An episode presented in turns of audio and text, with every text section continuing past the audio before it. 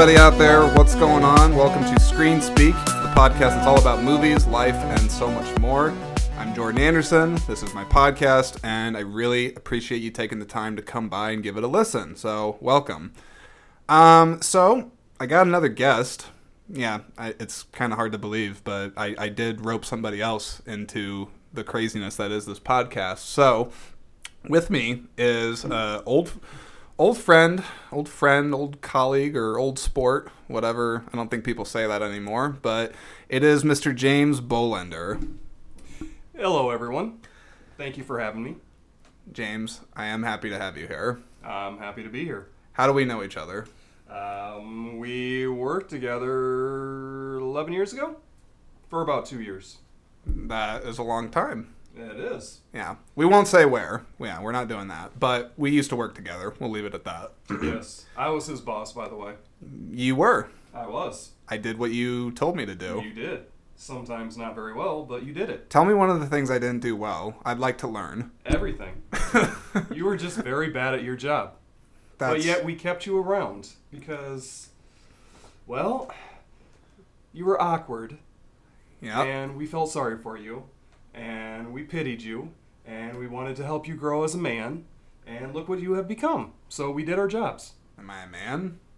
eh, that's debatable but uh, you've come a long ways Well, I I will take that for for high praise coming from you. Thank you.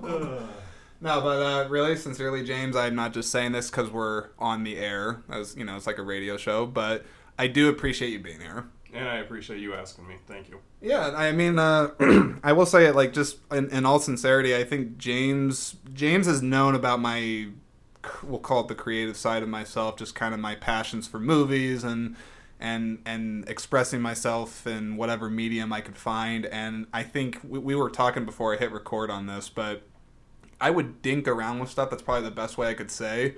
But it never was taken all that seriously. If you know, if I'm being for real, and I think he knew that. Uh, but James was very cool. He was he was telling me he's like, yeah, it's like uh, this is like super you, and you should do this and and keep doing it. So I'm, I'll, I'll not do a man cry, but your your support is so valuable to me. Thank you. I don't know what to say about that i'm uh, i forgot my dogs need to go to the vet i will uh, be exiting now no i'm joking Cool. I'll just I'll I can imitate your voice and just edit edit around, right? Okay. perfect Hang on, I'll do a James imitation. Say something. I'll do it. what do you want me to say What do you want me to say? yeah that was pretty good Yeah, that was pretty good. I like the Broncos and uh huh like all right let's not bring sports into this hey, sports are cool. they are I John John Denver is that a guy? That Or- was a singer. oh yeah, he did the country road, right? The take me Uh. home. Now uh, John Elway. yes. Yeah, Yeah. great player, Yeah. great guy. What what position did he play? QB. Oh, QB that? stands for quarterback. Oh, would you look at Would you look at that? He has a little sports knowledge. Okay, well, uh, unfortunately, this is not a sports podcast, and if it was, I don't think it would last long because my knowledge is piss poor. Um, Oh, I don't give yourself that much credit. that's true. What What would you say? Um, what's less than piss poor? Um, non-existent. Pond scum? Uh, my three-year-old daughter probably knows more. Yeah, yeah, I, I can believe that. Yeah. I buy into it. Yeah. Let's talk about movies. Okay, let's do it. What movie are we talking about? Okay, so we're actually going to be talking about The Suicide Squad. Came out in what we think is August of 2021, uh, which kind of, I mean, we, we wanted to touch on this at some point, talking about like how this movie's release was just affected by the pandemic and the streaming and all that stuff, which we'll, we'll get to that in a second. But let me first just say a bit about what the movie is in case somebody actually is unaware of it. So the Suicide Squad, the plot is is that it follows supervillains Harley Quinn, Bloodsport, Peacemaker, douchey Captain America, played by John Cena, and a collection of nutty cons at the Belle Reve. I, I don't even know why they say the prison name. I, do they even acknowledge that? I don't think so, but Whatever. Yeah. They join a super secret, super shady uh, force, Task Force X. I think I'm saying that right. And they get dropped off at some remote enemy infused island to uh, deal with the giant starfish. that, it's not saying that in the synopsis, but it should. Um, but it's a, it's a big ensemble, big uh, a lot of big personalities in the movie. It's got Idris Elba, uh, Margot Robbie. I said John Cena. Uh, there's uh, Peter Capal. I think he's the guy that's the big thinker guy. Joel Kinnaman. He's uh, Ric Flair. I think is that that the guy? You know, you know who I'm talking. Not Ric Flair. Ric Flair's a wrestler guy. Yeah. Rick Flag. Rick Flag. You see what I'm saying? Yeah, it's yeah, yeah, it's similar. I got you. Um, there's the polka dot man guy that played by David Cas because I can never pronounce his last name, and uh, Viola Davis I think reprises her role from the original, as well. yes. Um, so real quick before we just talk about all the things that we want to dive into for the movie, I do want to just get the inevitable comparison out of the way with is is it better or is it not better than the 2016 version? Uh, the one that had Will Smith and, and some of the other people. I mean, because there are mo- people from that movie that carried over into this one, including uh, Captain Boomerang, who's not in it for very long. Spoiler alert, he gets killed. Um, it is called the Suicide Squad for a reason. Um, but I, let, let's talk about that, James. What did you think about the 2016 version and just your comparison with how it is now? Uh, to be honest, I actually, if I was going to go back and watch one a second time, I would probably take the 2016 version. Uh, why? I don't really care for the new one's costumes. That just drives me up the wall. Like Peacemaker, that helmet of his is just cheesy as all cheesy can be. the polka dot guy, albeit a good concept, I like his superpower. The costume is ridiculous. Hmm. Um, what's the javelin guy's name? Oh yeah, that dies at the beginning. yeah, he's not in it very long. No, but Yeah. that was just horrible, hmm and it really. Now, Bloodsport, I loved his uh, Yeah, costume. I thought I liked his helmet. Yeah, I loved his helmet. I loved uh, Harley Quinn's outfit. I loved the shark, but just the cheesy outfits just threw me off. Well, I think, uh, I mean, it's been a minute since I've seen the 2016 version, but David Ayer, um, he he wrote uh, Training Day. He directed End of Watch. He's a he's known for being a very like gritty, authentic director Mhm. with a lot of his stuff. He deals with a lot of like like crime and, and things like that, and so. I there is a, obviously a definite distinction between the two directors' visions. I think James Gunn is certainly more in like focus on the writing side of it with like very funny over the top sensibilities to it whereas the 2016 version I you know it's still a superhero movie at its core but you felt a bit more realism Yeah. I mean minus like the, the the third act when it gets to like the basically like the Ghostbusters ending where like they're fighting the big beam in the sky or whatever but And I also thought the runtime. Uh, the new Suicide Squad was two hours and 15 minutes ish. yeah I think so Which is pretty substantial for that style of movie. Hmm So you know there's going to be a lot of dead time filler in there. And yeah where the original one was, what, an hour and a half, hour 40, and it was pretty much just guns ablazing the whole time. yeah pretty pretty pretty uh quick pace Yeah. Hmm. So if I had to choose which one I was going to watch a second time, I would probably choose the first one, Mhm. even though the story was crap. But I did really enjoy the uh, Deadpool esque of the second one as far as the blood and guts and everything goes. Well, even the the jokes, if you want to call it that, certainly more kind of in that Deadpool vein because it's very. I think the movie, I, I the Suicide Squad is certainly more self aware of a movie, I think, than the 2016 one is. yes. Um, for better or worse, I I mean I have my thoughts on that. I guess if I'm comparing the two myself, I think just as an overall film, I mean I may not like all the you know per, some personal aspects uh, that I have to it because I, I don't know like like Deadpool and things like that like that humor can kind of get old for me quick, and so those aspects of it I'm not always like super into it. But I think as a film, it's a bit better structured than the 2016 one, though though with the 2016 one, I mean, it's not all bad. I mean, there's I like Will Smith. It's kind of a bummer that he wasn't able to come back for for this one. I actually thought Idris Elba was replacing him for a moment because I, I I don't know. I thought it was a recast, but no, he is a different character because it's uh, he is a different character, right? Yeah. Uh, well, is no, it? no, it's Bloodsport. He's Bloodsport in the. Will Smith was Bloodsport. In the Okay, so it is a recast then, Yeah. just a blatant Yeah. recast. Okay. Okay, what did you think about Harley Quinn? Both movies. Both. I mean, Which one did you like her better in? Because there was a difference in how she acted and Yeah. script and role and all that. she's uh, I'm I'm thinking. I mean, because like I, she felt more menacing in the 2016 one to me, or at least I felt like more like this person's a villain, whereas like in the new one, I mean, it's fresh on my mind. She's, I don't know, like it, almost lighter in a way. Like felt like she was a little darker.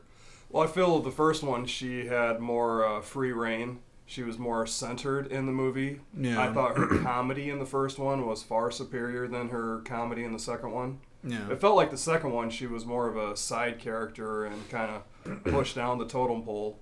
So I didn't really, I don't know, didn't really care for her as much in the second one as the first one. I thought the first one she shined though.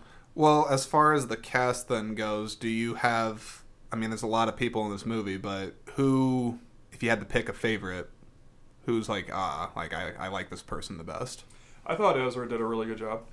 I liked it. I Uh, liked Id- Bloodsport. Idris, uh, Idris Elba. Yeah, I can never pronounce his name, so I just Yeah. We'll just- uh, Idris Elba. okay. Him, I thought was phenomenal. I really enjoyed his uh, Bloodsport portrayal. I thought the uh, outfit of Bloodsport was amazing.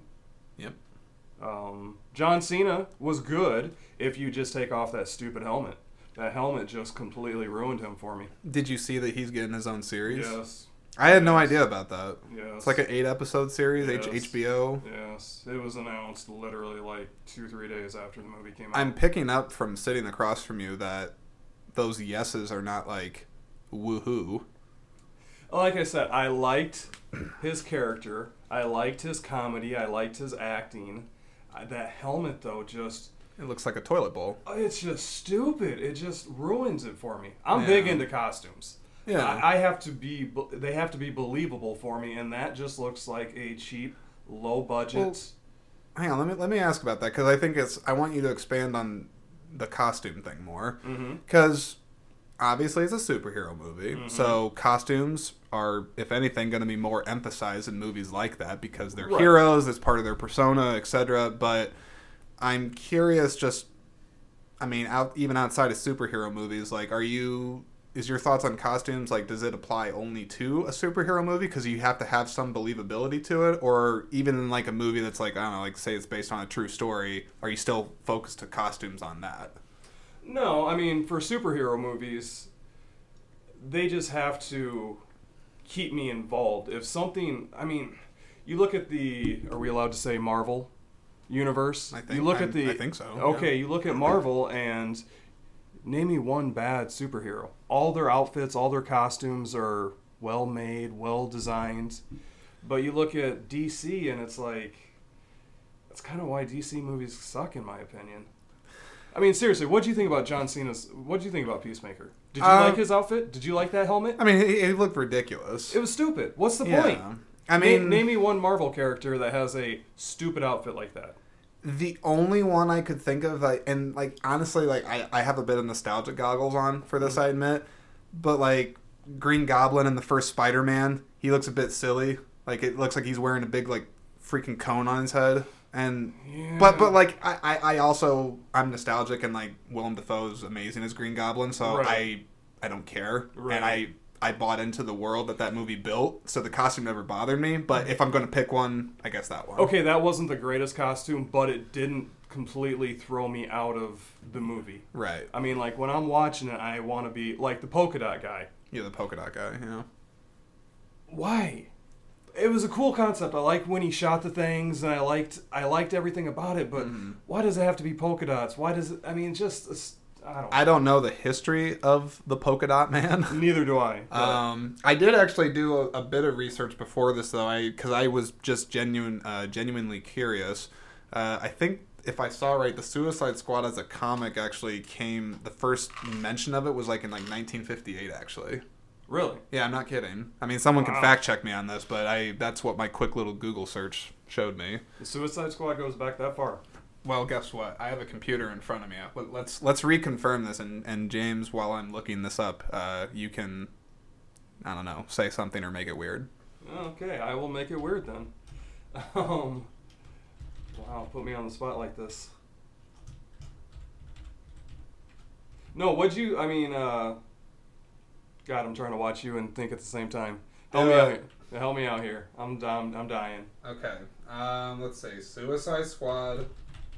Uh, wait, let's just put. No, what are your thoughts on the costumes though? I mean, are you okay with anything, or do you like a little bit more big budget, more fitting? I mean, I, I don't know. It's hard to explain. It's just they I- looked cheesy. They looked low budget. They looked uh, out of place, to be honest. Uh, okay. For, first, real quick to the costume thing, and then I'll I'll read what's on the screen there. Mm-hmm. Um, costumes, I totally hear what you're saying because like if it's a very strong aesthetic choice and like it's just very noticeable, it's I think a large it really depends on the direction I think of the movie or the tone that the movie's establishing because depending on the tone it could it could help or hurt it.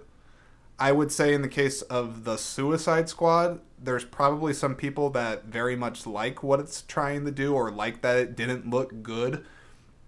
But I would probably more lean towards you that like even if the guy's supposed to be like an obnoxious moron or or whatever, I I don't even know if he'd want to go around looking like that. But I Do you think it, they, it, it didn't bother me. I would say it didn't bother They me. tried to make it look bad. I mean, do you think that was the direction? Because you look at Bloodsport, you look at his costume. It was amazing. Harley Quinn looked fine. I mean, she looked good. Right. But then you have Peacemaker. you- I mean, I, I keep rehashing And the po- and the polka dot guy. the guy. polka dot guy, the javelin guy, all these ones that were just cheesy. Hey, at the very least, King Shark just wears shorts.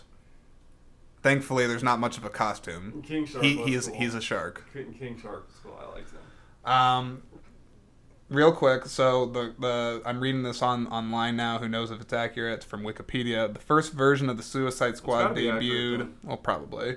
It debuted in The Brave and the Bold, issue number 25, in September of 1959, according to this.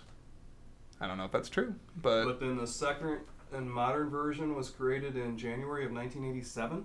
It says debuted in Legends number three, and yeah, and, and that seems like a long gap. I mean, I, I'm sure somebody could probably do a lot more history on this, but this one also says it started in 1959 and it gets cited a couple times. So, Wow, I didn't think Suicide Squad Um, reached that far back. I, you know, honestly, like if I'm thinking about comic books, there's so much history with them, and there are people that are absolute gurus. Like they know their shit, and I am not one of them.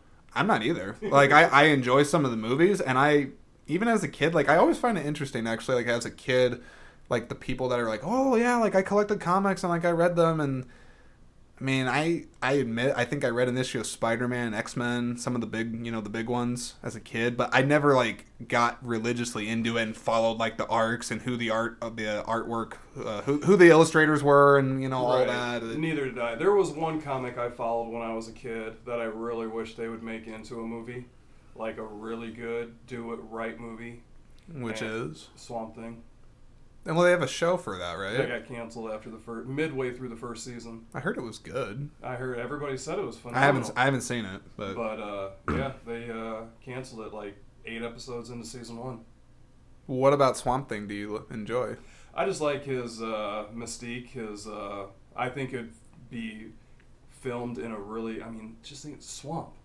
That'd be a cool atmosphere. That'd be a cool uh, design. Sure. Um, he's just a mysterious figure that you don't really see that much, and you could either Hmm. do them the good way or the bad way.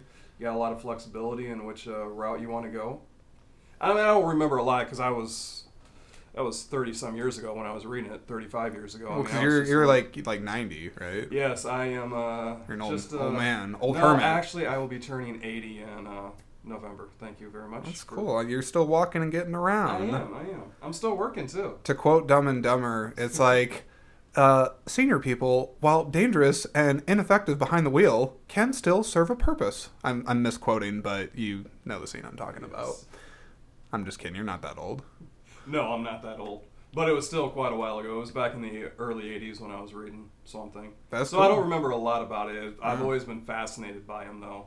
Hmm. I've always wished that he's one of the superheroes that they would, uh, or I guess he'd be a villain. Yeah. They I- would turn into a. Is he an anti-hero? Yeah. Yeah, I'd say anti-hero would be a good Hmm. description of him. We're gonna touch back on that, but Okay. want to keep it rolling. Um, I do want to talk about James Gunn. I actually, actually no, sorry. Before James Gunn, there is one cast member because he stands out. I gotta talk about King Shark. I, I gotta talk about King. Stallone. Well, he did the voice. He did. I have to. I I would actually really be curious to see a behind the scenes for whatever motion capture or anything because I, I don't think like he did performance capture with it, but I I think they just use his voice. But I'm just curious. They must have had someone on site to probably be in like a green or blue suit and be the shark. You, you know what I mean? Yeah. I just think like that that would be so interesting. But I I mean, how do you not like a big jumbo shark that walks around and eats people? It's very cool. I I enjoyed his character. I thought he was his character was one of the better ones. I actually was surprised in particular for one scene. It's early on in the movie, like when they're first on the island and he eats somebody that he's not supposed to. And the one rat girl or whatever, like, Yeah. kind of tries to befriend him. But I actually like that because it wasn't like a.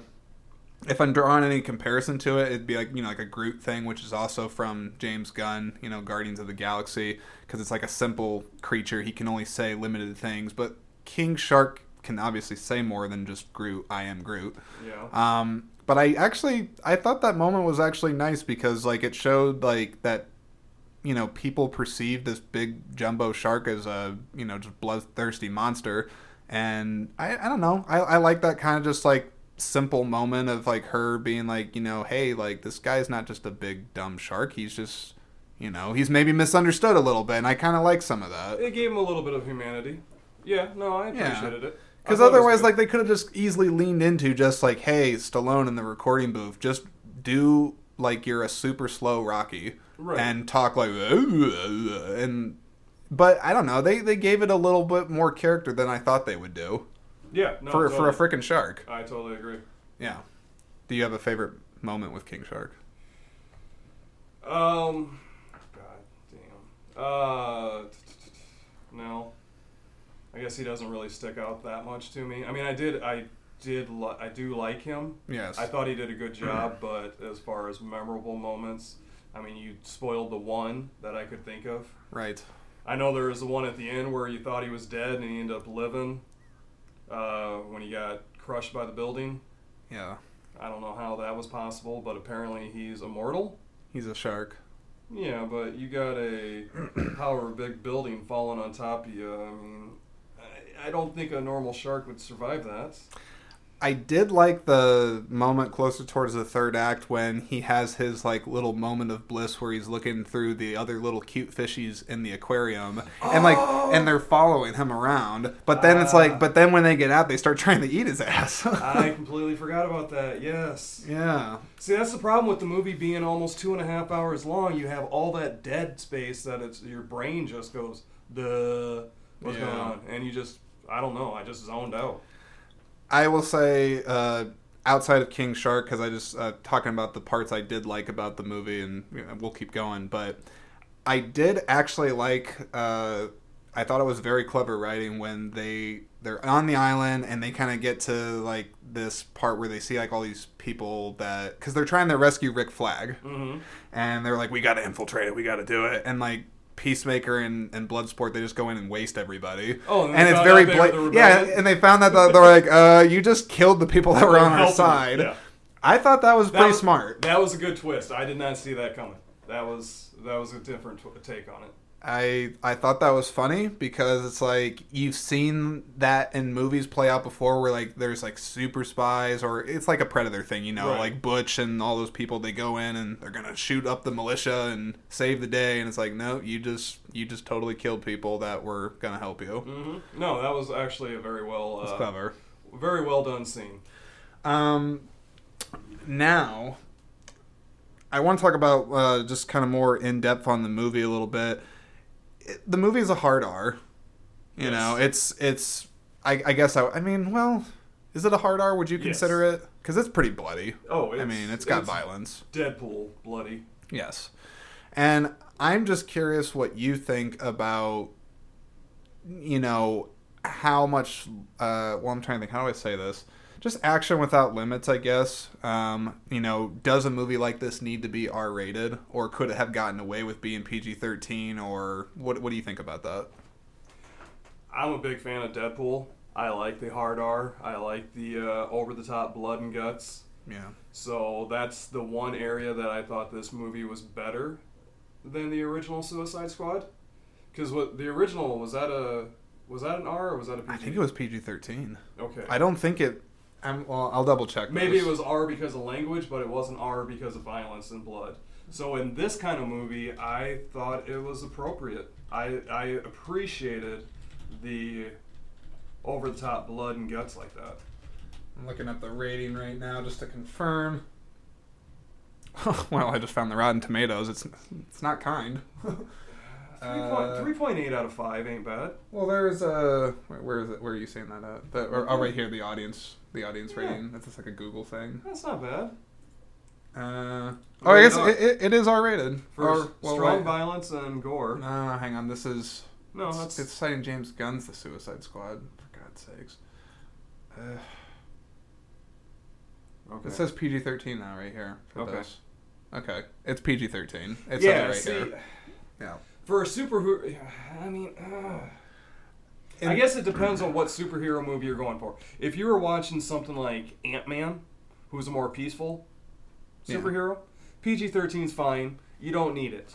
But when you're watching something like Suicide Squad, uh, Deadpool, something that's a little bit more, you gotta have it. You have to. Yeah. How do you make the Suicide Squad a PG version? I think it's all it all honestly boils down to story for me because Okay. if the story and just the world merits it, then it makes sense. Like I I'm I'll be very clear about this. I am not someone that ever gets like turned off by quote unquote like gratuitous violence or over the top. Like I don't care. I don't really get offended like that. There's some people that they, they may get turned off if they see too much blood or gore, you know, things like that. If it serves the story, because that it's ultimately what it falls back on to me. Like if it serves the story and makes it better and it's going to enhance the audience's experience and it fits for what the story's trying to do, then go crazy. I don't care. Like, you know, chop off limbs, chop off heads, like do do anything and everything that you want to. I do think for the for Suicide Squad, even the 2016 one, if you're dealing with a movie that is primarily focused on people that are quote unquote villains or loosely anti-heroes, these are not people that are good. Therefore, I don't think you should wet blanket it or give it, you know, a, a tamer treatment. Like if you're gonna deal with a movie about like hard, you know, bad people, I need to see right. them do some hard crap. Like Yes. and anytime I see a movie like that go drop down to like a PG or PG thirteen rating, to me that signals they are going for the money. They're going for Yeah. the, the uh, wider audience, and they're dumbing it down for the kids. And it's like Mm-hmm. we adults deserve better. well, no, but you bring up a, actually you bring up a really good point with that because if you think about the subject of ratings and movies, um, I do think, and it's I don't know if it's broadly spoken about, but I think most of the time I think you're right. No, th- look at the horror. Look at the horror franchise. Yeah. Look at all the ones that have dropped down to PG 13 Mhm. because kids under seventeen can't get into R rated movies. Yeah. So they learn that's a huge demographic. yeah, So they can make millions more, but yet true horror enthusiasts are like, okay, we hardly see any theatrical releases. Mm. Everything's straight to video, straight to Netflix. And you got all these good, really good premises that are like PG 13. I don't want to watch it. You can't make a good horror movie PG 13. Yeah. Very seldom. There are a couple exceptions. yeah. But for the most I would part- I would agree with you on that though. If we're talking about horror movies, I would absolutely agree that R rated, likely speaking, is going to be a better movie. Exactly. I would say And but- Suicide Squad's no different, though. no. How, I mean, tell me how you make Suicide Squad PG. Uh, you don't. I mean, you don't. but I, the point I'm saying with you though, bringing that up is that I think you're absolutely right that it's it's the money. I mean, most of the time, I mean, I'm sure there's somebody that's probably like on like the MPAA. I think I'm saying that right, the movie ratings board, that would be like, this could potentially harm a, a youth. They could see Bloodsport shoot someone and they're going to be scarred. I don't know why I'm talking like this, but like this is how I see a pretentious person that can't handle blood in movies. And I don't think it's mostly done for moral reasons, like you said. I think you are right in that people are like, if we do PG 13, oh, we could probably get like 20% more profit because we can open up the, the theaters. Like, we can get like this many more butts in the seats. Oh, that's completely, totally what it is. I'm not I saying don't, I don't think there's any doubt about that. No, and I'm not saying it's wrong always either, because I mean I get it. At the end of the day, business is business, and even Hollywood's a business. You know, there, there's profit that has to be made. But I will say, and I can tell, I think you're probably thinking along the same lines. To hell with that. You need to service the story. Exactly. I mean, I don't care. Like, if it's gonna make more money, like whatever. And it's like, if it's going to serve the story, then you should do it properly. And if people are smart enough, which I always like to give actually audience members more credit than I think some filmmakers do. I like to trust in the audience. They're gonna pick up that you're not trying to water something down. Like they're you're just trying to make it authentic to what the premise of the story is, and you're trying to serve the story. And I think, not to change this, or I guess this ain't change the subject, but I think A Quiet Place has shown you can make an R rated movie very well and draw in a lot of money. Are those R rated? Quiet Place? Yeah, Yeah. they are. I'm on like 95 I mean, I'm not like. Hang on, I I, I own um, the first one. I'm gonna grab it here. Hang on. I think you're right, but no. Is it PG? Yeah, PG-13. Okay, I guess I was okay. I was going that backwards. That is one of the few exceptions to the PG-13. You can make it good and scary, and Yeah. they did it right. Well, I'll say about a quiet place, and then we'll we'll get back on Suicide Squad. Is first off, a quiet place is just a really good movie. I mean, It's I'll, I'll phenomenal. I'll put a plug in for that anytime I can. Um, It is only PG-13. well, I think the movie works for it though because so much of that movie it's built on the sound design. Right. Like that movie if you took out like the element of like oh the creatures can't like you know they track you by sound that movie doesn't work. No, it doesn't. you know like that is the selling premise of the movie because it's so unique and you have to completely restructure how all the scenes play out what characters do blah blah blah blah blah. But anywho we're we're not here to talk about a quiet place though. I should i should talk about that though. It's a good movie. Second one was actually pretty decent too. i watched it recently. So did I. yeah i uh i didn't like it as much as the first one but as a sequel It it's, it's pretty good Yeah. yeah Okay. Back to Suicide Squad. Get a Quiet Place, part one and two. It's out on 4K now and streaming. I'm not being paid by anybody to say that. Back to Suicide Squad. Are you sure? Okay. I don't, I don't know where I was going with that. I don't either. Anyhow, um, I want to talk about the starfish. Horrible. Horrible. He's bad. Oh, you, are not a big fan of the big eye, the one eyeball starfish. It was stupid. It, it went hand in hand with the stupid costumes. It was just. He's too much, too Oh. too over the top. I it was horrible. It was arguably one of the worst ever. yeah. I mean, it was just bad. I okay. I'll say a couple things about the starfish. One, I was I did think it was cool with the idea that like it like multiplies and like sticks itself on people's faces like a face hugger and like it kind of can like zombie people. Like I thought I'm like okay, like that's that's okay. Okay, you hear me out. Yeah, I'm, I'm. I'm like that's okay. That's neat. You know, they don't really do much though. I mean, like even when they have the starfish on their face, they just kind of seem to stand there. They're not really a threat. I, I mean, maybe they charge a person, but they don't seem like they're gonna really kill you. They have a starfish on their face. They can't do much. They can't even see. exactly. Um, but I thought that was okay. But I I think in my head anyway, I'm like, okay, like this big starfish, like even when it gets out from like its underground base and it's like stomping around the city like Godzilla. Um I don't know. I I kind of was like I, I- I think I turned to that person that's like the realest person watching a superhero movie where I thought like kind of more logistic or realistically speaking, I was like, okay, in the real world, if there was a huge, massive starfish that was captured and like the government's trying to, you know, study it and whatever, like to what end? Like, what is the purpose?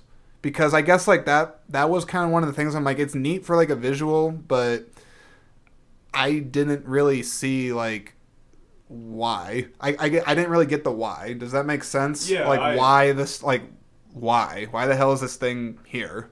I would like to know who was sitting when they were doing their little roundtable discussions talking about the beginning pre-development of the movie. Who thought of a starfish as the main villain? They're everybody's sitting around. Okay, what do we want our main villain for? Who raised their hand and said starfish? And everybody else is like, "That's genius. That's so br- really." I don't oh. know. I thought starfish was I'm on the- absolutely horrible. Well, I'm looking this up on the spot. I just want to see if the starfish is like some character, like a, or if he was just made up for the movie. You know what I mean? Like, Oh yeah, I have no idea. let's let's take a look. Starfish, Suicide Squad. Yeah, Suicide But to Squad. Between the starfish and the costumes, they were just going for some. he's called Starro, apparently. Oh, Okay. The story behind Starro the Conqueror. I, I forgot they did call him the Conqueror. I think at one point. Oh he's a tentacled. Is he? I guess it, sure tentacled. He has you know arms. Uh, let's see. To be Who's- blunt, okay. Starro is a- Starro is a gigantic psychotic starfish from space who can shoot lasers from his tentacles. Well, guess what? He never did that in the movie. Oh, he was in Justice League. Justice Okay. League of America. He was in the comics. So he is not somebody that they just created out of thin air. All right. Well, I mean, that's cool, I guess, but it's a starfish?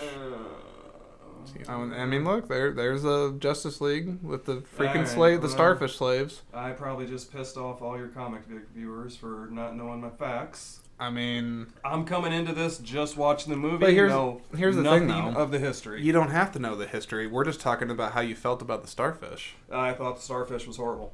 Yeah, I mean, if you don't if you don't like the starfish, it's okay not to like the starfish. Maybe it works in the comics. Maybe if I had had been a comic book reader, maybe I would have enjoyed it. But even then, I don't know if I would because I didn't think it was well done. Mm. Well, he doesn't. Well, I, no, I'm trying to think because I, I was trying to think out loud if if the villain talks to people. He talks through people. He remember, talks like through like people, yeah, but he doesn't really do anything. right? And I don't remember him shooting lasers from his tentacles. He's I um, I mean I watched the movie like two weeks ago. I don't think he does it. So You know. I don't know.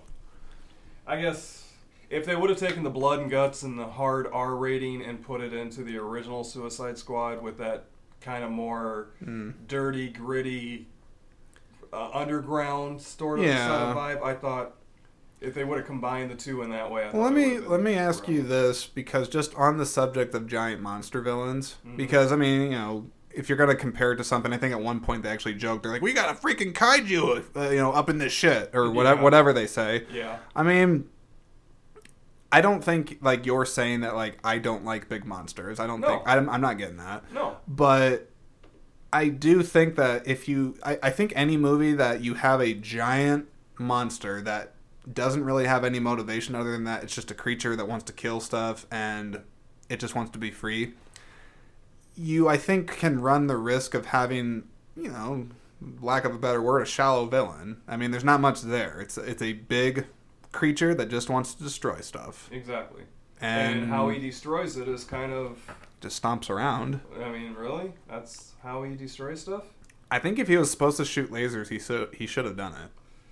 And Maybe. he didn't really. De- I mean, yeah, he destroyed the city, but I don't. Mm. What eighty percent of the movie, ninety percent of the movie, he was locked up in the. Uh, Yeah, it's only till like the very end that he comes out. and the, even then, it's like, okay, these are his big superpowers. He's literally just walking around like a dumb, Yeah, big dumb Big. starfish. yeah. So I don't know. I, you know, I actually wonder, and you know, granted, I think the thing's like an extraterrestrial. He came from space. I think they the the big brain guy, Peter Capaldi, uh, the thinker. I think that's who they call him. Mhm. He has all the crap on his head. Yeah. Um, he came from space, but like I, I kind of wondered with like the big starfish, or sorry, Starro the Conqueror. I don't want to upset people. Starro the Conqueror, and even King Shark. I'm like, do they need water to like move around? I guess they don't. You know, because they're sea creatures, but they they can just walk around with without water. I mean, that's another point that I'm sure people were kind of getting. I think it actually would have been really funny, and I'm. And this is purely me just talking about like if I had made the movie, what I would have done. With King Shark, I think it would have been like a really funny element if they're like he has to like be in water sometimes because he's a shark. He's walking So around. he's, he's So- walking around the city fighting, and he'd be like, "Guys, Yeah. I gotta go jump in the water. I'll be right yeah, back." yeah, or like like the Suicide Squad would have to have like a hose ready, just to, like spray him every once in a while, like like stuff like that. I mean, that's just purely me talking. It would have been funny, but I mean, that, who cares? I mean, it's. it's I mean, if they were going for that off the wall comedy horror, kind of like, uh, God, what's the other franchise? The what is it? Wayans Brothers. They did the uh, uh, scary movie. the scary movie. Just those kind of. Yeah. It was supposed to be more comedy than horror and action, I guess. Sure. That's where it kind of felt to me as they were going for that route instead of a, a superhero movie. I thought they were going Yeah. for more of the over the top comedy and just ridiculousness, but yet it had over the top blood. Yes. I don't know. I don't. Not, not a whole lot of it worked for me. I didn't. I can say like, just as a movie, you know, I watched it one time. It was fine. We you know, for- watch it again. Uh, hmm. I feel like I would maybe like watch it like once again. Really? Like, Just. To but I- see I just- you I just- anything. Yeah, just purely out of like, will I react differently from the second viewing? But I don't see it as a movie that I would revisit a lot. If I'm being perfectly honest, Would you revisit the first one, or have you watched the first one more than once? I've seen the first one. I think two, uh, no, three times because I actually, I technically, not technically, I saw it twice in theaters, and I saw it once then outside of it. So I've seen it three times, Okay. and. Well, did you ever answer? Which one did you like better, the 2016 or 2021? Mm. Ooh. Honestly, I think I think the 2021 one. Really? All right. King Shark. I'm a loser. Like I like I like a big dumb You- shark that eats people. I, I'm Like, not criticizing anybody that liked the first one or the second one. It's your opinion. I mean, that's the glory of movies. That's true. You can like what you like and don't have to like what you don't. I always tell people that with movies too, because I always find it like it's always fascinating to me when you get like in a conversation with like a movie buff, like you know, You. someone like myself Oh, or yeah. other people, but like some people do have very strong opinions about movies, and if you don't agree with them, you know, they they lose their marbles. Exactly. And I've never, I don't, I really can say I'm proud. I, I don't think I've ever been the type that's like, if you say that you don't like a movie I like, I don't go insane. It's so subjective. It's extremely subjective. And Suicide Squad is a category of movie that, for me, Yeah. I want to shut my brain off and just enjoy the eye candy. Kind of like the Transformers franchise. I love Transformers because the story sucked, but the eye candy was great. And there's a reason they hired Michael Bay for that. Exactly. The guy's a master of eye candy. So the story to me isn't as big as it is to you. I know you're a big story guy. That's For that Yeah. for that genre of movie, to me it's not. But the costumes and the way it's filmed and the, Mhm. the length and the I don't like fluff It's- I don't like dead air. It depends. I, I, I totally hear what you're saying about like the story thing. Everybody has whether you want to admit it or not, like everybody has like their biases to things they like. Even myself. Oh, yeah. You know, I have things I gravitate more probably towards than uh, than other people do. But like I'd say like a good example where I can like shut my brain off is like a movie like The Raid. Because I can watch like that and just see a bunch of dudes doing insane martial arts and just kicking the shit out of each other, but the story's not really going to matter all that much to me, but it's fine for that that context. And I would say mostly for superhero movies, um it kind of, it's kind of hit and miss. I've seen ones that I've liked I think before that have you know like really compelling stories, but then I've also seen ones that eh like story's crap, but it's cool to look at. Mm-hmm. I mean, it happens. Um, I don't think it's necessarily right or wrong the other way. It's just really if it again if it serves Uh, the purpose. the purpose. Like, Right. If it serves the purpose that the filmmaker's setting out to do, and, and, and there's an audience for it, then then sure, go ahead, do it. and everybody is going into the movie with different uh, objectives. They want to get different things out of it. Yep. Me, I wanted to watch the Suicide Squad and be entertained. Were you entertained? No, I wasn't. Damn peacemaker. Damn. the same thing. It just threw me out. I mean, just as soon as I saw his helmet, I'm like, that looks like a giant A toilet penis bowl. head A penis head. or a toilet bowl head. It just looked Yeah. out of place. It just all right. I'm I was pretty much done after that. It just ruined the whole movie. And then I hear you. Starro, Starfish, whatever his name was. Starro the Conqueror, apparently. Once they announced the main villain is a frickin' starfish, it's like, oh my Uh-huh. god. But then again, it had really good action. It had really cool blood. I I enjoyed that aspect of it. It was Sure. just too long and too It's all good. too whatever. So let me ask outside of Suicide Squad, because this is an ensemble movie, this is a movie that's got a very large cast. There's a lot of players. There's not really a main character, except you could maybe argue Bloodsport is. Um, just what are some ensemble movies you like? Like the ones you that you enjoyed growing up? Growing up, Sure. Outsiders. That's uh, the Matt Dillon movie, right? Patrick Uh, Swayze. Francis Ford Coppola, Tom Cruise, Rob Lowe, Patrick Swayze. Yep, I know that. Yep, that's a good movie. that was a phenomenal movie. Uh, Red Dawn. I mean, if you're talking growing, growing up, so I'm going Yeah. back in the '80s and '90s. Red Dawn was another one. And The that remake was- for that was pretty bad. Yeah, the remake was okay. It wasn't r- even remotely. I mean, it's got. I mean, how do you beat Charlie Sheen and, and Patrick Swayze in a movie together? Like, Exactly. no. Uh, Breakfast Club, to an extent, I guess you. Yeah, it's an that ensemble, an yeah. Ensemble. Mm-hmm. Um, you want to go newer? I mean, uh, obviously the Avengers. That's That was- as ensemble as it gets. I mean, how could you get any more than that? I haven't really been as big a fan as the Expendables. Uh, a lot of people are. I heard. I they just, watched Expendables 2 yesterday. I heard they just announced four. or yeah, five. 50 Cent Is he in it? and Megan Fox. Megan Fox. Okay, that's yeah, one was. and to- Tony Jaa. Actually, though, Tony Jaa, I will say, perfectly fitting choice for that. Tony Jaa is a freaking badass. If you have never seen the Pro- uh, the Protector or any of the sequels, do yourself a favor and watch that. It's gonna blow your bra- your your brain. It's amazing. Sorry, quick Tony Jaa plug because the guy is underrated as hell. he's he's in this one. He is. I totally missed that. Yeah, he is like he's like on like a Donnie Yen level. Like he is freaking great. He totally makes sense to be in that movie. But Megan Fox, I, I don't know about that. Um, Have you, did you see the some pictures of her recently? no, I have not. I know she's dating Machine Gun Kelly. Is the, she really? The rapper, yeah, yeah. Yeah. I, I mean, I don't really follow a lot of like the gossip, but I've seen it because I follow entertainment industry and whatnot, and yeah, I saw that. Yeah. All right. I don't really want to get into her topic because yeah, She's just, whatever. yeah. I mean, well, look, It looked like she's uh. How do I say this? She has visited a few doctors for a yeah, few procedures, and it looks very poorly done. that's too bad. and so it kind of takes it away from her whatever i mean she was never a very good actress so she I don't- can't say she I don't even think she would admit that. No.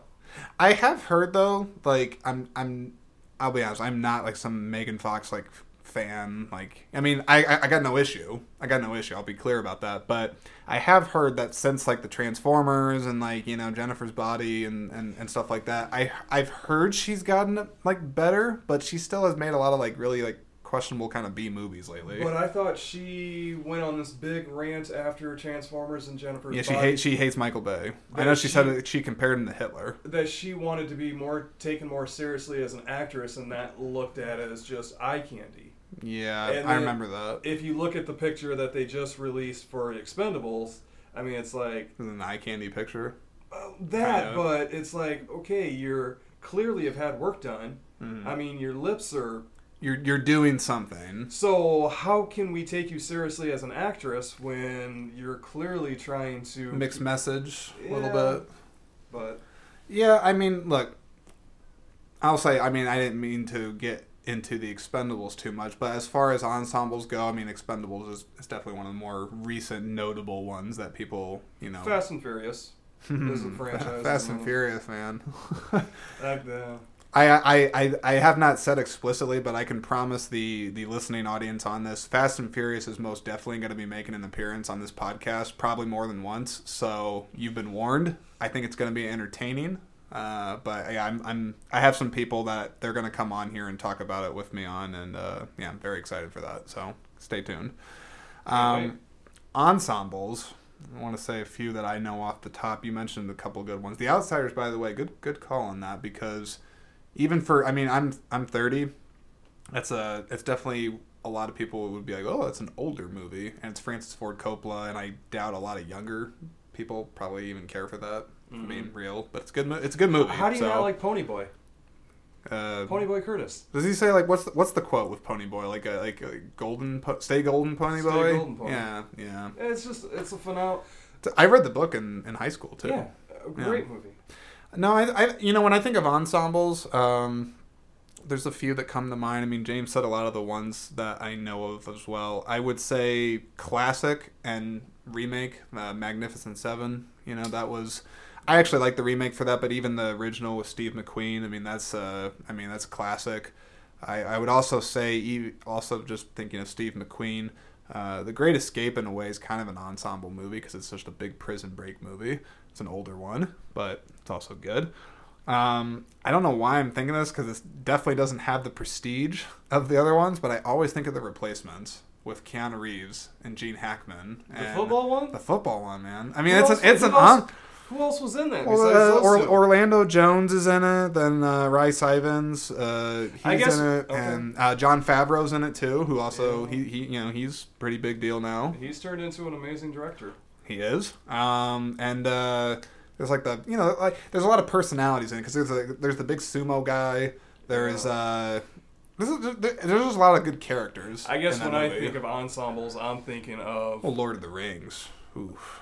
Oh, Sorry, I got, I got to throw it in. That's a, that's a big ensemble movie. Yeah. I mean, that's like that's like you know creme de la creme. It's like the Prestige. Actually, the Prestige Well, is a good movie. If you want to throw that in there, what about Pirates of the Caribbean? It's it's an ensemble. I mean, It's true. You know, what I will say real quick on touching on that. I like the first Pirates. Second one, eh, it's passable. Third one, it's nonsense. And after that, they're just like, let's just focus on Johnny Depp and being cuckoo. And th- those movies really kind of derailed for me. Like they just really lost sight of what those mo- what made the movie good. I thoroughly enjoyed the first one, and I do too. I don't know when I stopped watching. I don't think I've seen the last one. Actually, I know I have not seen the last one, and I don't know if I've seen because there's five, right? Hmm. God, yeah. There, Or there- let, let me try to ramble off what I know. So there's Pirates of the Caribbean, Curse of the Black Pearl, Pirates of the Caribbean, Dead Man's Chest, Pirates of the Caribbean, At World's End. That's three, Okay. and then there's Stranger Tides, Not seen that one. and then there's oh God, there's another one. Didn't they? It wasn't the fifth one. The last one they made like years after, I think so. Yeah. just to try to rekindle the magic, and it didn't do anything. I, so- I do remember I saw it in theaters, and I think I they might as well have performed a total recall on me or something because I completely don't remember it. I just know that I went to the theater and I saw it, and then like a mind wipe happened because it was so forgettable, Right. and I was just like, I like, yep, I, I saw that, but whoop de doo. Yeah, I got the same feeling as you. First one was amazing. Well, Fast and Furious, we talked about that. Yeah, we talked about Fast and Furious. Sorry, I didn't mean to cut Oh, you off there. Um, let me ask, just on the subject of ensembles. I mean, I think there's a lot of things, obviously, that you could say like make it work or don't work, but the ones that you do like and and go back to, what about them works for you? The stories. I mean, if you're gonna have that many A-list celebrities or B-list or whatever you want to call, depending on what movie it is, if you're gonna have that many people in the movie, it's got to be written extremely well to where you're not leaving somebody out and everybody's getting their proper story time and character development and so for big ensembles like that it just has to be written story is probably most important for me Yeah. personally Well, and like you said, like how they're written, because I think the challenge you find with any movie that has multiple characters is giving everybody a fair shot at Mhm. like the spotlight, so to speak. I think you always run into that challenge where like there's other characters that are in the background where you're like, ah, like they should have been in there more, but they only focus on like the big three. Um, it's always a challenge, but to the Suicide Squad, I would say they did a good job. Okay, well, here's a good point then. That's why you can credit Marvel for doing such a good job, is because all Yeah. their characters had the individual movies to develop the character development, and then when they did Endgame Avengers, you didn't not you didn't care how much screen time everybody had because Yeah. their stories have already been developed. Whereas DC, here's Suicides. Okay, well, why don't we do a Bloodsport Mhm. movie first? Why don't we do a Harley Quinn movie first to develop those characters? And they didn't do it. Yeah. Well, I can say Marvel, you know, 2008 Iron Man, first one, game changer. You Oh. know, I mean, it set the groundwork for what was to come for superhero movies, not just for Marvel, but just like, I mean, it got into like what is it, like the zeitgeist? You know, like like the whole pop culture, like it infected everything. I, does that make sense? Yeah, it makes Yeah. sense, but you can clearly see Marvel has done a thousand time better job Oh, absolutely. DC. DC still struggles. DC is still struggling. A because me personally, I think a lot of their uh, costumes are shit. I mean, Right. they're just shit, and they're trying to do the ensemble movie first. Because didn't Justice League kind of what oh, kicked Oh, it, off? well, it bombed. And it bombs. Yeah. Even though we know the backstories of Superman and Bat, but Yeah. I think they should have done the individual movies to set up the universe. Well, I think here here's what I would say my thoughts are on that is like Marvel, Iron Man kicks off, you know, you get Incredible Hulk, Thor, there's all these movies, Captain America, it eventually becomes the you know, the team movies with the Avengers and the universe, the MCU is born, right? That's a concept in and of itself that did not exist really prior having a a multi-film universe where everything's connected and blah blah blah. Marvel I will give them credit where credit's due. I mean, like they set the pace and they set the example. And I think DC, while you know Dark Knight trilogy been effective, you know there there's been other DC like solo movies and whatnot that have been good, but I think anybody with a brain cell would be like, okay, Marvel continues to crush. They're making Yeah. like piles and piles of money. Obviously, they have a formula. They have they have worked out a formula that works. We should try to do that. But the problem with DC was, is I think just from my outsider's perspective, they got so in the mindset of trying to compete with Marvel. They're like, well, we gotta, you know, we gotta do something like them. Like I think I think they were in the headspace when like Justice League came out and stuff. Like they rushed those things into the production. They tried to compete with Marvel doing what they were doing because even when like that came out, it was 2017. They were arguably at like the height of like Marvel's power. You know, if you want to call it that. I mean, Endgame and Infinity War hadn't come out yet, but it was close. And I guess what I'm saying is that DC, I think they they struggled for a while to figure out what they wanted and what they wanted to do. for a while. For still, So okay, I was gonna say. well, so what I that- would, well, yeah, hang on. So my my full thought on it is that they still struggle to an extent, but I think where they're at now is that I think they understand that there's they they can lean into like doing more like solo projects than expanded universe stuff. Even though they, I guess they have it with like Aquaman and Wonder Woman, but it's like barely intact if you're looking at you know Marvel stuff. But I feel like if DC, I hope this has made sense by the way. Mhm. If DC, I think where they can do it right is that DC ultimately has better villains than Marvel. They do. I think you could look at a lot of them. There's some really good source material there for villains, and I think where DC can be different from Marvel is that they could focus on just doing. Hang on, Jane. You're you're. I, I hope you're going where I want you to go with this. I'm praying to God. I need you to say you just do it. Fill in the gap. What What do you think I'm going? You're talking dark, dirt, gritty. Yes. Just you're talking the. Oh man, I would absolutely go bonkers over that. I mean, literally, the example for it is Joker.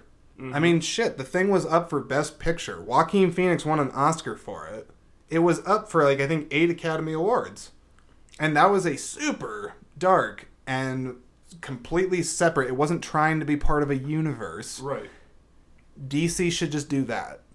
At least until Well- they could figure out if they want to try to do an expanding universe. I think they can, but I think unfortunately, between like BVS and like some of the other ones they tried to do, it never really quite hit like Marvel did. But yet they have that great source material for dark, messed up stuff, and there mm-hmm. is an audience for that. Yes, there is. So that's Because- that's where I that's what I would say. I mean, do the exact opposite of what Marvel's doing. Marvel's concentrating on their superheroes and being that. You do have a great source material for your villains. Go the dark, dirty, underground. Just go that route. Yeah. You- oh, it'd be so done, so well done. Well, I think there's there's other ones coming, right? Is there other dark, messed up stuff coming from DC? I don't really know. I haven't. I haven't really followed it to be totally honest with you. I mean, Hmm. DC's kind of lost it for me. I wish they would do a Swamp Thing. I think that would be a really cool. Swamp Thing. Yeah. Yeah. I think he would be a very cool uh, anti-villain, anti-hero, whatever you want to call him. Uh, what's another one? Poison Ivy. I just think of Uma Thurman. Yeah, from but, I from mean, from, she- from she- Batman Robin. You, I mean, she could have a really good. I mean, I mean, she really probably could. Yeah. so Even Joel Schumacher's over the top stuff in that movie. I'm like, yeah, there's a cool character there. yeah, it's, it's a Be cool, cool. character. So let me ask. I'm gonna, I'm gonna segue into another subject. Dark humor. Because you know you touched on like Deadpool and you know Suicide Squad's got some messed up blood. Mm-hmm. I feel like you like dark humor, James. I love dark humor. Yes, you do. I do. Yeah. Well, I think that's actually one of the things. Like early on, I was like, ah, like th- this guy understands twisted humor a little bit. I do like twisted humor. What do you like think is the humor. appeal with dark humor? It's not going with the grain. It's not. I think a lot of it is just because of all the PG 13 dumbed down movies to get made to bring in the kids and the teenagers. That Deadpool was the first one to kind of go for the adult, kind of say, you know what, we're going for that demographic. And there's a lot of us that grew up that are my age that just kind of find that funny. I mean, yeah. I think so. To suicide. Well, uh, let's talk about you know Suicide Squad, the Suicide Squad. Did Mhm. you like some of the dark humor I did. elements in that? I did. Yeah, they had some good moments. Had some that fell flat, but sure. for the most part, I would say 75% of them hit for me. Yeah, I, I think I don't know when I when I think about dark humor, um, like like you, I like it, and I think kind of for similar reasons, it's like you know it goes against the grain. It's not really like PC. It's it feels more free. You know, there's less rules and restrictions on it. It it can also sometimes be like one of those. Um, sad because it's true things because sometimes I think dark humor the reason it works is because you're like oh man like that's kind of relatable you Yeah. know I I could probably give some examples if I if I had some off the top, but I but I don't right now. But yeah, I can say I don't know. There's always been a part of myself that I've I've watched certain movies, and when they make kind of a messed up joke, I'm like, huh, like, like that's that's pretty funny on on some level. It's I like it. But you come across to me as more of the guy that likes it in smaller sample sizes and doesn't want to see an entire Uh, movie. It de- it's really it really depends, but I would say sure. You know, I'm not gonna like say no. I like it when it's when it makes sense. Mm-hmm. I can say like a Deadpool movie because I'm just going back to that because it's just a very obvious example of a lot of dark humor. That movie more to me is just it's it's like do I love or not really enjoy Ryan Reynolds because Ryan Reynolds gets paid to play himself in several movies and Yes. some people obviously a lot of people are totally good with that because the guy's got wit charm personality etc but he's the same to me and so his dark like the dark humor stuff i think in deadpool's fine but ryan reynolds to me kind of detracts from the like i'm more focused on like just you know ryan reynolds is being him you know Okay, well, give me another. Do you have another example? like for dark for dark humor um yeah i think the probably the one that comes to mind is american psycho Oh. now, some people may not interpret it as that, but I think American Psycho is hilarious. like there, there is some weird. there There is some like, I mean, the, the scene I always You're, think, you're talking to Christian Bale. Christian Bale one. Okay. Well, because I think of the scene because I think sometimes it's, it's intentional. I, at least I think it is a little bit because like I laugh my butt off when they get to the scene in the boardroom where like they're comparing the business cards and Christian Bale almost has a nervous breakdown looking at the beautiful one. He's like, "Oh my god, it even has a watermark." like I'm like it's so ridiculous and freaking creepy and weird, but I laugh at it. So I don't know. There's dark humor in that I like. Okay. I'll think of another example, but what's another I one you I like? have not seen that movie in so long. I'll Uh, have to- it's it's an older one, No, I know. Was- pre Batman. Yeah. I'll Um, have to uh, go back and check that because I don't remember that having humor. I mean, I, I in my remember it- twisted brain. I remember it being dark. I remember it being good, but I don't. What's another? What's other dark humor movies? I'm thinking Um, off the top. Um, okay, this is not. I would not say it's central on it, but like even like Lethal Weapon, Riggs, the character of Riggs, Mel Gibson, he, he's kind of cynical and messed up. Like he he laughs at stuff that's probably not really that funny. yeah.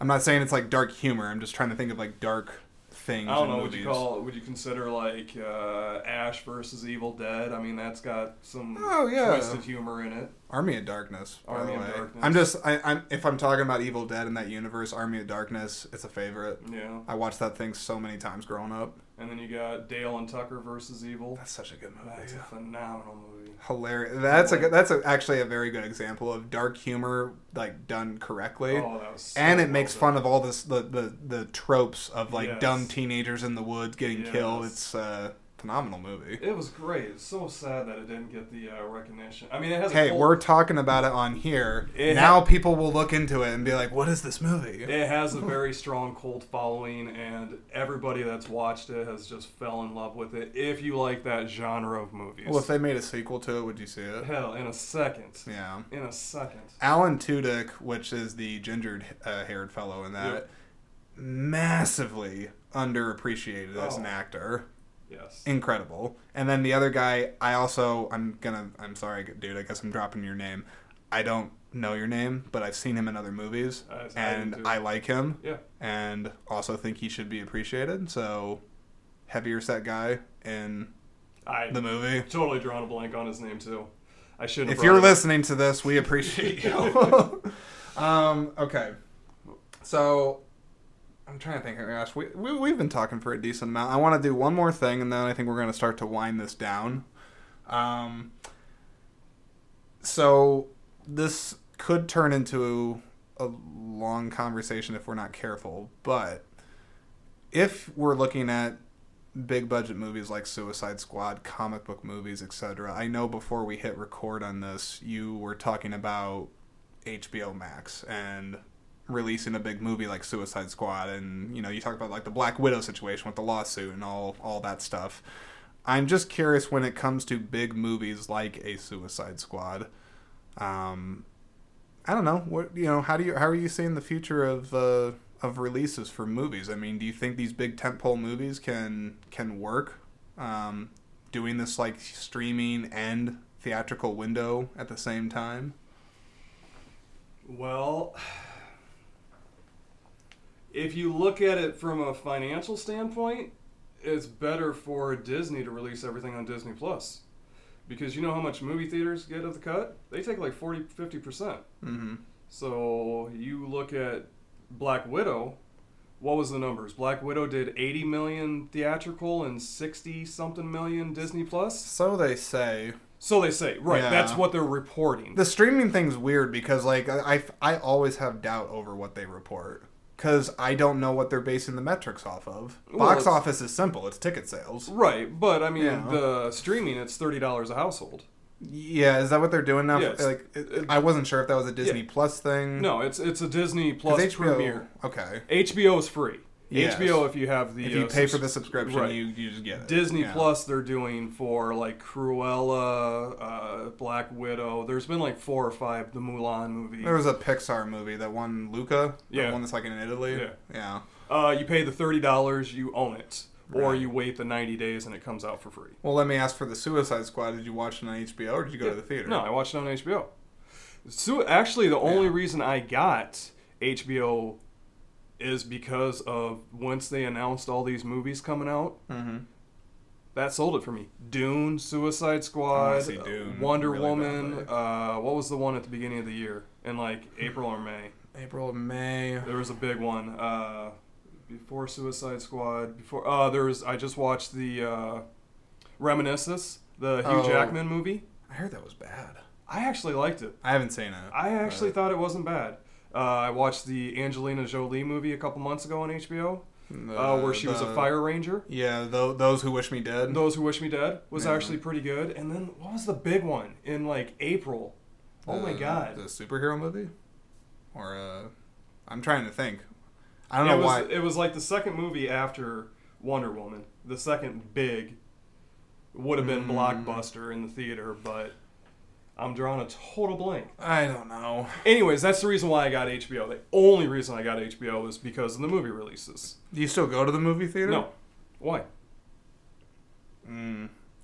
Well, I know you you go for the experience. yeah. Me- I mean, it's it's a combination of things. Yeah. Okay, but you're single for now. I- engaged but single. I am yeah. I I live I live alone with a cat. I'm married with three kids. It's true. Now, if I want to go see Luca, or no, it wasn't Luca. Luca was free. It was Raya and the Last Dragon. Mm, okay, yeah. So we I bought heard, that. I heard that was good. It was phenomenal. Yeah, my brother uh, Jared liked that. Yeah. So we go to the movie theater with the three kids and the wife. We're paying what 45 50 dollars for the tickets, Yep. and then we're paying how much for popcorn and pop. So I mean, let's just be whatever and say 75 dollars to take the whole family. Well, not to mention you also have the the ordeal. Maybe that's a heavy word, but you have to cart them around. You, know, Exactly. you have to drive there and get there. You, Get them you loaded in the vehicle, Yeah. blah blah blah. Get there, blah blah blah. Get them seated. Make sure that they're being quiet and respectful to everybody else. What do you do if your kids aren't doing that? I backhand them. No, I'm totally joking. I Backhand the hell out of them. I just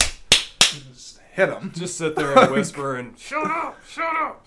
I, I just I, I first off I just because in this day and age anything can be misinterpreted. I do not condone hitting children. Neither do I. all. I do not hit any of my children. I never have hit laid a hand on any of my children. I've never spanked them. I've never done anything. That was just trying to be funny. Well, I just I I I, I want to go back to what you were saying, but I will say, thankfully, my mother always was very good about being like, basically, if you can't behave in the movie theater, you don't get to go. Okay. I know um, the very first movie theater experience I can actually remember, though I wasn't like you know told to like be quiet or anything like that. I saw The Lion King. And I just remember I like got sick or something, and I puked in a popcorn bag, and then and then I left. But anyways, let's let's let's go back to what you were talking about. But yeah, you figure a family of five on average, Yeah. seventy-five bucks. Probably too high, but whatever. Maybe too low. hmm Or you could sit at the comforts of your house, rent it for thirty dollars. I get the argument. I mean, And I, I, to- I totally get the justification for that. And how many movies have you gone to see? Like, didn't me and you go see the Star Wars? And there was the guy in front of us that was laughing at everything, absolutely everything. was it The Force Awakens? Probably right. I Yeah, don't think we saw The Last Jedi together. No, I I, I, I saw The Last Jedi with another uh, another buddy of mine. Okay, no, I think it was the Force Awakens because we went to see Star Wars together. It was The Force Awakens. I'm And thinking there was about that now. guy in front of us to the corner that just was laughing at everything, regardless if it was meant to be funny the or not. overreactor. Yes, and it's Yeah. like every time I go to a movie, I have one of those. hmm Or I take my oldest daughter to a movie, like uh, we went to see The Addams Family a couple years ago when that came out, Uh huh. and you got the kids that won't behave and just ruining the experience. So to me, Yeah. I don't know. I would much rather sit in my house, not have to worry about it, and rent it. I will say, because this this is beyond Suicide Squad. We're just kind of talking about the theatrical experience, if you will, Or the industry in a whole. The I mean- industry as a whole, where like where it's evolving. I'll, I'll say for myself. I mean, I am an absolute. Uh, if I could go as far as saying a devout person for the movie theater experience, I still very much cherish the movie theater. Like I, I love when I go and you know the lights go down and I got a big bowl of overpriced popcorn and and all that. I there is a lot that I can say that that still works for it, and I think still continuously will work, especially if you're I don't know just very adamant or supportive of movie. It is fun to be in a a theater when you have kind of almost like a sporting event. I'm not saying it's the same, but it's like you're around people that have a, a, a similar strong passion, likely if it's a big movie to go see something. So you're all going to share the experience together, and it's and and you're also not distracted by phones and you know bull crap and people like that. Uh, but I will say, the family argument, it definitely makes sense, and I also think that we're in the day and age now with so many streaming services netflix amazon hulu uh, HBO, HBO, Disney Plus. So, and, and so many of these places are making their own original content, and now we are so oversaturated with like just content galore. I mean, there's so much great stuff being that that's being churned out now, and I think that if you're talking about like your wallet, like just your money, yeah, I mean it's and it's then- incredibly expensive to go to the movie a lot unless you go on like five dollar Tuesday or something. yeah, and with COVID Yeah, and that's just- everything yeah. being pushed back, there's going to be once the flood Mhm. walls come down, there's going to be a flood of new content coming because Yeah. everything It's, got. it's like if you think it's bad now, like just wait. oh man, it's going to be crazy. Yeah, But no, I agree. There is a certain there's a certain type of movie that I would go see by myself or with Yeah. a buddy like you or somebody. sure. As far as family movies, no, I will totally take the Disney Plus Yeah. route every day of the week and twice on Sunday. But I do agree that there is nothing like movie the lights going down, the screen going black, get going to light. I mean, and the surround sound and all that. That's you Well- can't beat. Because I, I think one of my biggest hangups with like watching any movie, honestly, at home is I I admit I can be probably like a theater Nazi or something like this. I cannot stand when I'm at home and I'm watching a movie with a group of people and they insist on pausing it all the Oh, time. yeah, I hate that. I, I it totally breaks the pace of the movie. Yes. Or my my personal favorite gripe is the ones where it's like, oh, like you have like seven buddies watching a movie and they're like, can you just put the subtitles on? I'm like, why? Well, like that way we can like talk and like just kind of do whatever. I can just uh-huh. read it. Bullshit. We're not doing that. Sit down, shut up, and enjoy the movie. Yeah. Yeah, I'm the same way. So I would just I would just say like kind of to wrap it up for this like I think COVID certainly escalated the situation that theaters and, and exhibitionists as a as an industry, the entertainment industry is in right now with streaming and and the theatrical experience. Like it was already coming like pre-pandemic. Like streaming was, you know, Netflix was Yeah. existing before. Pandemic escalated it for sure because even I admit for myself, I was not comfortable going to the movie theater for a while. I'm fine now. I go to the movies still now. Uh, but I don't know. I think it's hard to say where the future of it's going. I would still like for like a movie like Suicide Squad or any of these big movies. I'd like them to be seen on the big screen if they can be. I just think the streaming services and the theatrical terms maybe just need to be worked out a bit differently because right now it's it's unbalanced I think in how the the profits generated for the movie and then it's I don't know there there is an imbalance I think to the situation. There is.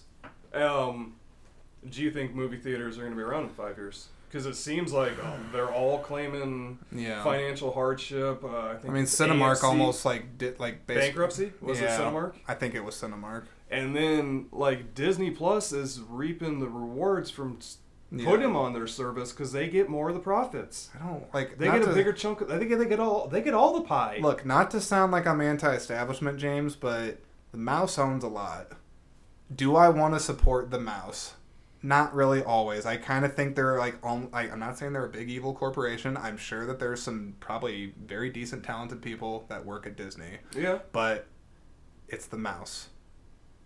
They own. But you a- don't- they own a lot. You don't think uh, is it Warner Brothers that did the HBO Max? Well, they they were one of the first studios. I I mean, I don't know if other studios have followed, but they were definitely the first that did the exclusive HBO streaming window for a year. So it's supposed to end this year, but I mean, who? Well, I, a couple I of the movies are now getting theatrical and HBO Max same day, where Yeah. was Dune is. Yeah, I want to see Dune. So do I. Yeah, But uh, you don't think some of these companies are going to be like, we'll just release it on HBO Max for an additional twenty bucks they could. And just completely cut out the movie theaters I mean, I- entirely? I really hope. I, I hope not. Like I I don't. If I could if I could like put a metaphor to anything like this, I don't want movie theaters to become like a CD or DVD where it's like considered obsolete technology. But at the same time, I mean, like I I, I don't know where the future's heading for. I I think okay. This is the last thing I'll say on this. I do think that film has such rich history, and there are people that are devout into the theater experience. Now, granted, I think that number is going to probably shrink over time, especially as technology develops and you know whatnot. But I do think that theaters will survive.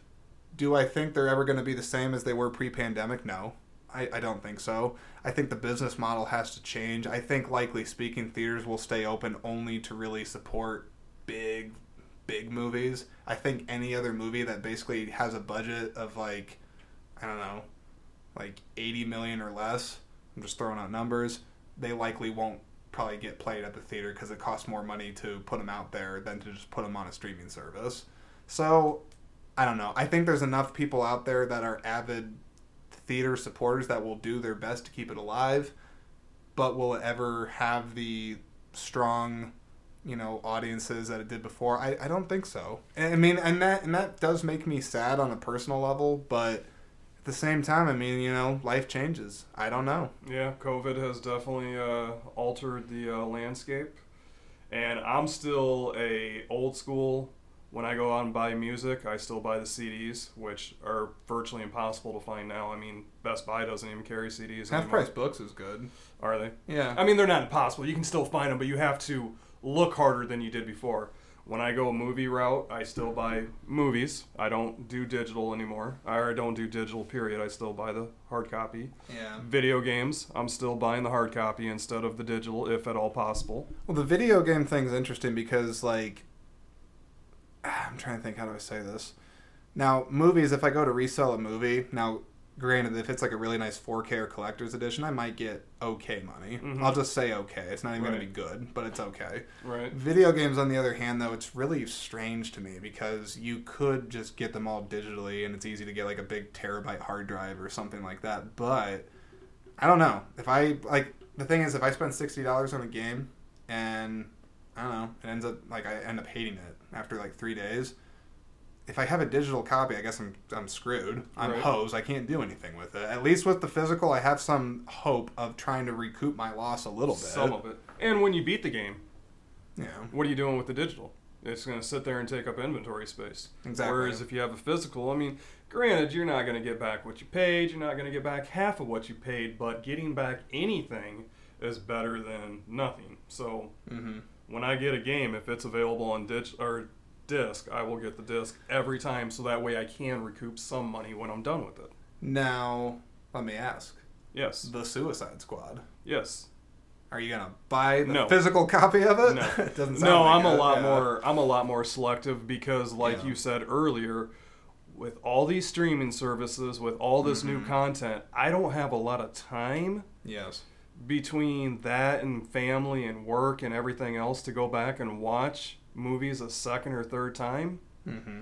So, I mean, Quiet Place 2, I bought on uh, 4K just because that was coming out on Paramount only streaming. Yeah. Yeah. and I don't want another streaming service. Mm-hmm. So I was like, I'm going to buy that because I really want to watch it. And that's the only, I think that's the only movie I've bought in this year. I've uh, well, I'm trying to think. How many movies do I admit to buying? Isola would probably not be pleased if I told her. I'm just kidding. Isola, I don't overspend on movies. I know you listen to this. He's lying. I hope you realize that. Yeah. Credit cards maxed out. There's there's so many so many movies. I mean, I'm sitting in his uh, little office, and there are boxes and boxes and boxes stacked on top of each other, with so many movies that haven't even been uh, opened up. They're still shrink wrapped. See, here's the thing: when you are listening to a purely audio experience like this, there's nothing that validates the truth. I am totally joking. Okay, go ahead with your story. I'm trying to. I- I'm. I'm. I admit I got a bit sidetracked thinking about the Your I- fiance. no, no, no, not the fiance. I mean, like she's great. I love her, but you got me excited thinking about all the movies I could own. I, I like thinking about the big, the big stack of movies that I don't have. Let, let's get it. Let's get that happening. That'd be cool. It's your money. Yeah. I don't even know how much I spent. but um, no, I will say is the very, very last thing I promise is for like in regards to like physical media uh, for like the Suicide Squad. Since I'm trying to you know just tie it back to that, um, I'm probably not gonna buy this movie. Like I enjoyed it for a one-time watch. I would maybe revisit it if I was like with a bunch of friends and they're like, ah, like let's watch that. I'd be like, okay, sure, but I don't think it's one I really need to own. I, I, I told James before I hit record on this, um, you know, I was showing him my collection and, and things like that. I have a lot of physical media, but I definitely, it's like I could have a lot more, but I don't want to necessarily have a lot more unless I really, you know, have a good reason for wanting to go back and watch it. Suicide Squad, I just don't know. I don't think I'd go back and do it. I don't, it's not really screaming at me that I need to do that. No, it's not one that I'd ever watch again. I think that's all I have to say about the movie. You got anything else? It sucked. Well, okay. Plain simple. Just No, I'm joking. It was okay. No, I got nothing else. It was it was okay. it was ho hum. It was me. Whatever. I think we had some good conversation out of this. Yeah, maybe a little sidetracked from time to time or every time. I mean, isn't that what happens on these things? Sometimes, you know, Uh, things sure. things go Left and right and up and down and uh, circle back around. still stays grounded on the movie, Yeah, it does. except when we got into the broad issue of theaters dying. But I hope they don't, but um, I don't want inevitably, I think they're going to. I think everybody's kind of gone that streaming lazy route, and hey, I don't watch like everything the from yeah. home. Oh, that's the last thing I wanted to say. I do. I actually, I've probably said this is the last thing I want to say like five Like five times. times ago. Exactly. Go ahead. The very last thing I would say that actually it alarms me on the streaming situation now, and, it's it, it was an issue before, but it's certainly more prevalent now. Is illegal streaming and pirating, because the problem I notice, and hear me out for a second, problem I notice is that because of like these streaming services, I've noticed it's a lot easier for other sites to torrent and, and pirate them a lot more easily than trying to, you know, take a camcorder into the theater and, and watch it that way. It's a lot easier to, to basically just get the, the, the streaming rip for the, the movie. And I am not going to act like I've never gone to a torrent site or a pirate site to watch a movie because I couldn't find it elsewhere. I, I have done it before, but I guess I'm just kind of wary long term about it because I know several people personally that I won't name that they got absolutely no problem going to one of these bootleg sites and just watching a movie, you know, a brand new movie or something. And it's in perfect good quality and they can just do that and they're happy with it. But what I don't like is that if you want good content to come, you got to pay. I mean, there, there's money that needs to be supported. I mean, these people have to make money to do it, and I, and if there's enough people that get that lazy streaming mentality of just ah, I don't even need to subscribe to Netflix. I can just find some bull crap online somewhere and pirate it. I do worry about that because it's gonna ultimately hurt the quality of movies that are coming out in the long term. I don't yeah, know. I mean, if you take away Netflix revenue, they're going to have to make cuts, and where are they going to make cuts? Their content. They're either going to dumb it down, cheapen it up, or they're going to produce less of it. So I can say I have never once pirated a movie, or I've never once gone to a site and done that. You're a good person. It's not that. It's just I firmly believe that if you're providing me with a source of entertainment, I'm going to pay for it. If it's bad entertainment, well, then I throw away my money. And if it's good entertainment, well, great. I was entertained. It did what it's supposed to. And not trying to change the subject, but we could shift this over to free to play games Yeah. that rely on people buying their cosmetics and stuff like that. And there's nothing I hate more than the people that don't invest a dime into the game, but yet think that they can sit here and complain about it. It's like, you don't support it. Shut up. If you want them to make changes to the game or this or that, they got to have money to make changes. Yeah, and that's I think a lot of people they don't even realize that they're doing that. I guess. I mean, well, there are there are some that do. I mean, let's be real. There are some people that do, but I always go back to in situations like this that people are ridiculously busy in life, James. Like they have so many things going on that I don't know. I'm not sure if this ties into like you know the you know the need to pay for your entertainment and stuff like that, but I don't know. Uh, there's a lot of content that's coming out in streaming. I'm a movie guy, and it's like it is ridiculously hard for me to keep up with all of it. Oh, it's impossible. insane. Yeah, It's impossible. So I know sometimes there are people that want to keep up with it, but just don't want to, you know, waste five hundred dollars a month on, on you know, paying for things the proper way and things like that. So I mean, there's a lot of conversation to be had on that. Oh, yeah, that's a whole Um, other episode in its own. Yeah. So I'll just say someone that is a financial wizard and and can sort this out, do it because I'm a guy that's doing a podcast in a room that can't do that. So no, no thanks. Okay. Um, that's going to wrap it up for this episode of Screen Speak. So I do appreciate you guys for, for coming by, or, or women. I always, what are you supposed to say on that? Just real quick. I'm asking you because I always say like you guys. I feel like I say that a lot, but it's like I don't want to exclude women. No, I say- God, no. Like what do I Um, say, y'all? I don't know what the politically correct term is. I don't know. and I don't want People, just Thank people. You, thank you for coming out. I don't think you even Thank you, people. I just thank you for listening. Just no, no people. Just I mean that way That's- you're not excluding anybody. That's true. See, I, that's also the part of the, the podcast don't- I, enjoy. I talk this stuff out. I figure it out. So now, thanks everybody. There you go. There we go. That's smart. Yeah. Good yeah. job. Okay. Good. And I offended nobody. Exactly. Okay. Uh, thanks everybody for for coming by, listening to the podcast. Uh, James, I don't think you have any social media or plugs that you'd like to do. No, sir. If you had your own thing, I'd be happy to have you you give it a mention. Uh, nope, th- th- that's not me. All right. Well, I'll just say, finally, uh, wrap this thing up. I'd be happy to have you back again if you would like to. I will uh, have my agent be in touch with you. Okay, your people will talk to my people. Uh, yes, and uh, when can I expect the check to be deposited into my account? Uh, legally speaking, I'm not allowed to say a lot about that Oh, on okay. the on the podcast. We'll just uh, get your wallet out and we'll just do cash. What about Venmo? Do you have Venmo? No, cash works. Hmm. Okay. Well, All right. I don't know. Okay, That's bad.